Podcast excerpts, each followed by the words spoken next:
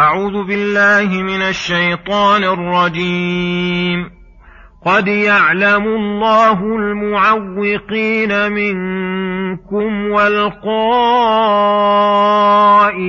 لإخوانهم هلم إلينا؟ ولا يأتون البأس إلا قليلا.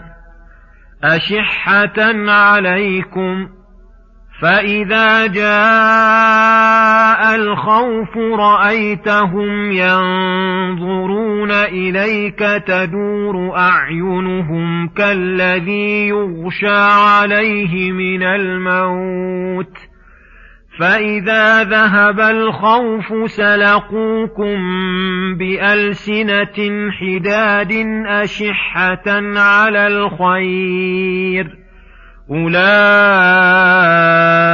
لم يؤمنوا فأحبط الله أعمالهم وكان ذلك على الله يسيرا.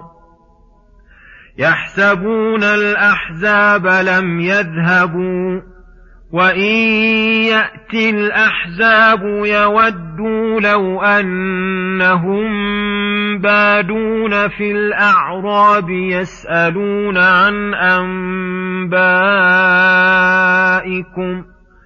ولو كانوا فيكم ما قاتلوا إلا قليلاً لقد كان لكم في رسول الله أسوة حسنة لمن كان يرجو الله واليوم الآخر وذكر الله كثيراً ولما رأى المؤمنون الأحزاب قالوا هذا ما وعدنا الله ورسوله وصدق الله ورسوله وما زادهم إلا إيمانا وتسليما من المؤمنين رجال صدقوا ما عاهدوا الله عليه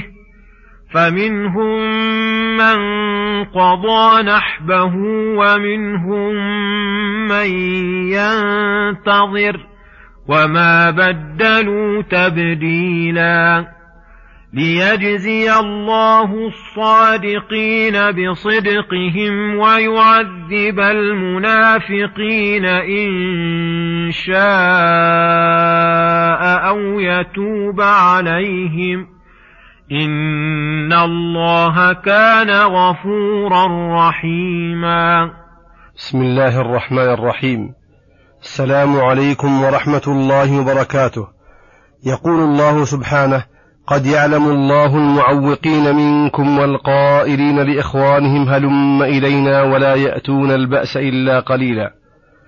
توعد تعالى المخذلين المعوقين وتهددهم فقال قد يعلم الله المعوقين منكم عن الخروج لمن لم يخرجوا والقائلين لإخوانهم الذين خرجوا هلم إلينا.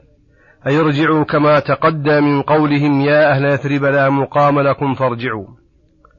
وهم مع تعويقهم وتخذيلهم لا يأتون البأس أي القتال والجهاد بأنفسهم إلا قليلا. فهم أشد الناس حرصا على التخلف لعدم الداعي لذلك من الإيمان والصبر. ولوجود المقتضي للجبن من النفاق وعدم الإيمان. أشحة عليكم بأبدانهم عند القتال وبأموالهم عند النفقة فيه. فلا يجاهدون بأموالهم وأنفسهم. فإذا جاء الخوف رأيتهم ينظرون إليك تدور أعينهم كالذي يغشى عليه أي نظر المغشي عليه من الموت من شدة الجبن الذي خلع قلوبهم والقلق الذي أذهلهم وخوفا من إجبارهم على ما يكرهون من القتال. فإذا ذهب الخوف وصاروا في حال الأمن والطمأنينة سلقوكم بألسنة حداد أي خاطبوكم وتكلموا معكم بكلام حديد ودعاو غير صحيحة. وحين تسمعهم تظنهم أهل الشجاعة والإقدام أشحة على الخير الذي يراد منهم. وهذا شر ما في الإنسان أن يكون شحيحا بما أمر به شحيحا بماله أن ينفقه في وجهه شحيحا في بدنه أن يجاهد أعداء الله أو يدعو إلى سبيل الله شحيحا بجاهه شحيحا بعلمه ونصيحته ورأيه. أولئك الذين بتلك الحالة لم يؤمنوا فأحبط الله أعمالهم بسبب عدم إيمانهم وكان ذلك على الله يسيرا. وأما المؤمنون فقد وقاهم الله شح أنفسهم ووفقهم لبذل ما أمروا به من بذل أبدانهم في القتال في سبيله وإعلاء كلمته وأموالهم للنفقة في طرق الخير وجاههم وعلمهم. يحسبون الأحزاب لم يذهبوا أي يظنون أن هؤلاء الأحزاب الذين تحزبوا على حرب رسول الله صلى الله عليه وسلم وأصحابه لم يذهبوا حتى يستأصلوهم فخاب ظنهم وبطل حسبانهم. وإن يأتي الأحزاب مرة أخرى يودوا لو أنهم بادون في الأعراب يسألون عن أنبائكم. أي لو أتى الأحزاب مرة ثانية مثل هذه المرة ورد هؤلاء المنافقون أنهم ليسوا في المدينة ولا في القرب منها وأنهم مع الأعراب في البادية يستخبرون عن أخباركم ويسألون عن أنبائكم ماذا حصل عليكم فتبا لهم وبعدا فليسوا ممن يغالى بحضورهم ولو كانوا فيكم ما قاتلوا إلا قليلا فلا تبالوهم ولا تأسوا عليهم. ثم يقول سبحانه لقد كان لكم في رسول الله أسوة حسنة حيث حضر الهيجاء بنفسه الكريمة وباشر موقف الحرب وهو الشريف الكامل والبطل الباسل فكيف تشحون بأنفسكم عن أمر جاد رسول الله صلى الله عليه وسلم بنفسه فيه فتأسوا به في هذا الأمر وغيره.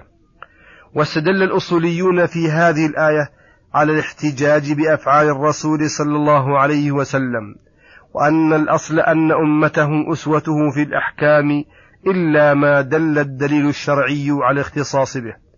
فالأسوة نوعان أسوة حسنة وأسوة سيئة. فالأسوة الحسنة في الرسول صلى الله عليه وسلم. فإن المتأسي به سالك للطريق الموصل إلى كرامة الله وهو الصراط المستقيم. وأما الأسوة بغيره إذا خالفه فهو الأسوة السيئة كقول المشركين حين, دع حين دعتهم الرسل للتأسي بهم إنا وجدنا آباءنا على أمة وإنا على آثارهم مهتدون. وهذه الأسوة الحسنة إنما يسلكها ويوفق لها من كان يرجو الله واليوم الآخر فإنما معه من الإيمان وخوف الله ورجاء ثوابه وخوف عقابه يحثه على التأسي بالرسول صلى الله عليه وسلم. لما ذكر حالة المنافقين عند الخوف ذكر حال المؤمنين فقال ولما رأى المؤمنون الأحزاب الذين تحزبوا ونزلوا منازلهم وانتهى الخوف قالوا ما قالوا هذا ما وعدنا الله ورسوله. في قوله أم حسبتم أن تدخلوا الجنة ولما يأتكم مثل الذين خلوا من قبلكم؟ مستهم البأساء والضراء وزلزلوا حتى يقول الرسول والذين آمنوا معه متى نصر الله؟ ألا إن نصر الله قريب. وصدق الله ورسوله. فإنا رأينا ما أخبرنا به. ما أخبرنا به وما زادهم ذلك الأمر إلا إيمانا في قلوبهم وتسليما في جوارحهم وانقيادا لأمر الله.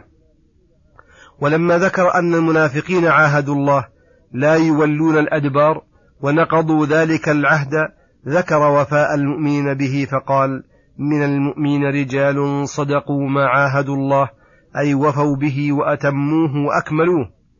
فبذلوا مهجهم في مرضاته وسبلوا نفوسهم في طاعته فمنهم من قضى نحبه أي إرادته ومطلوبه وما عليه من الحق فقتل في سبيل الله أو مات مؤديا لحقه لم ينقص شيئا.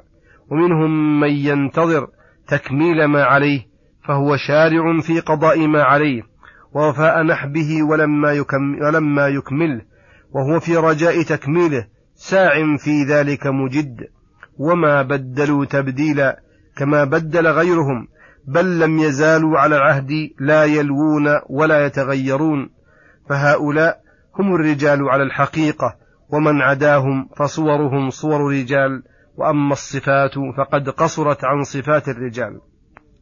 ليجزي الله الصادقين بصدقهم أي بسبب صدقهم في أقوالهم وأحوالهم ومعاملتهم مع الله واستواء ظاهرهم وباطنهم قال الله تعالى هذا يوم ينفع الصادقين صدقهم لهم جنات تجري من تحتها الأنهار خالدين فيها أبدا. الآية أي قدرنا ما قدرنا من هذه الفتن والمحن والزلازل ليتبين الصادق من الكاذب فيجزي الله الصادقين بصدقهم ويعذب المنافقين الذين تغيرت قلوبهم وأعمالهم. عند حلول الفتن ولم يفوا بما عاهدوا الله عليه. إن شاء تعذيبهم بأن لم يشأ هدايتهم بل علم أنهم لا خير فيهم فلم يوفقهم. أو يتوب عليهم بأن يوفقهم للتوبة والإنابة وهذا هو الغالب على كرم الكريم. ولهذا ختم الآية باسمين دالين على المغفرة والفضل والإحسان فقال: إن الله كان غفورا لذنوب المسرفين على أنفسهم ولو أكثروا من العصيان إذا أتوا بالمتاب رحيما بهم حيث وفقهم للتوبة ثم قبلها منهم وستر عليهم ما اجترحوه وصلى الله وسلم على نبينا محمد وعلى آله وصحبه أجمعين وإلى الحلقة القادمة غدا إن شاء الله والسلام عليكم ورحمة الله وبركاته.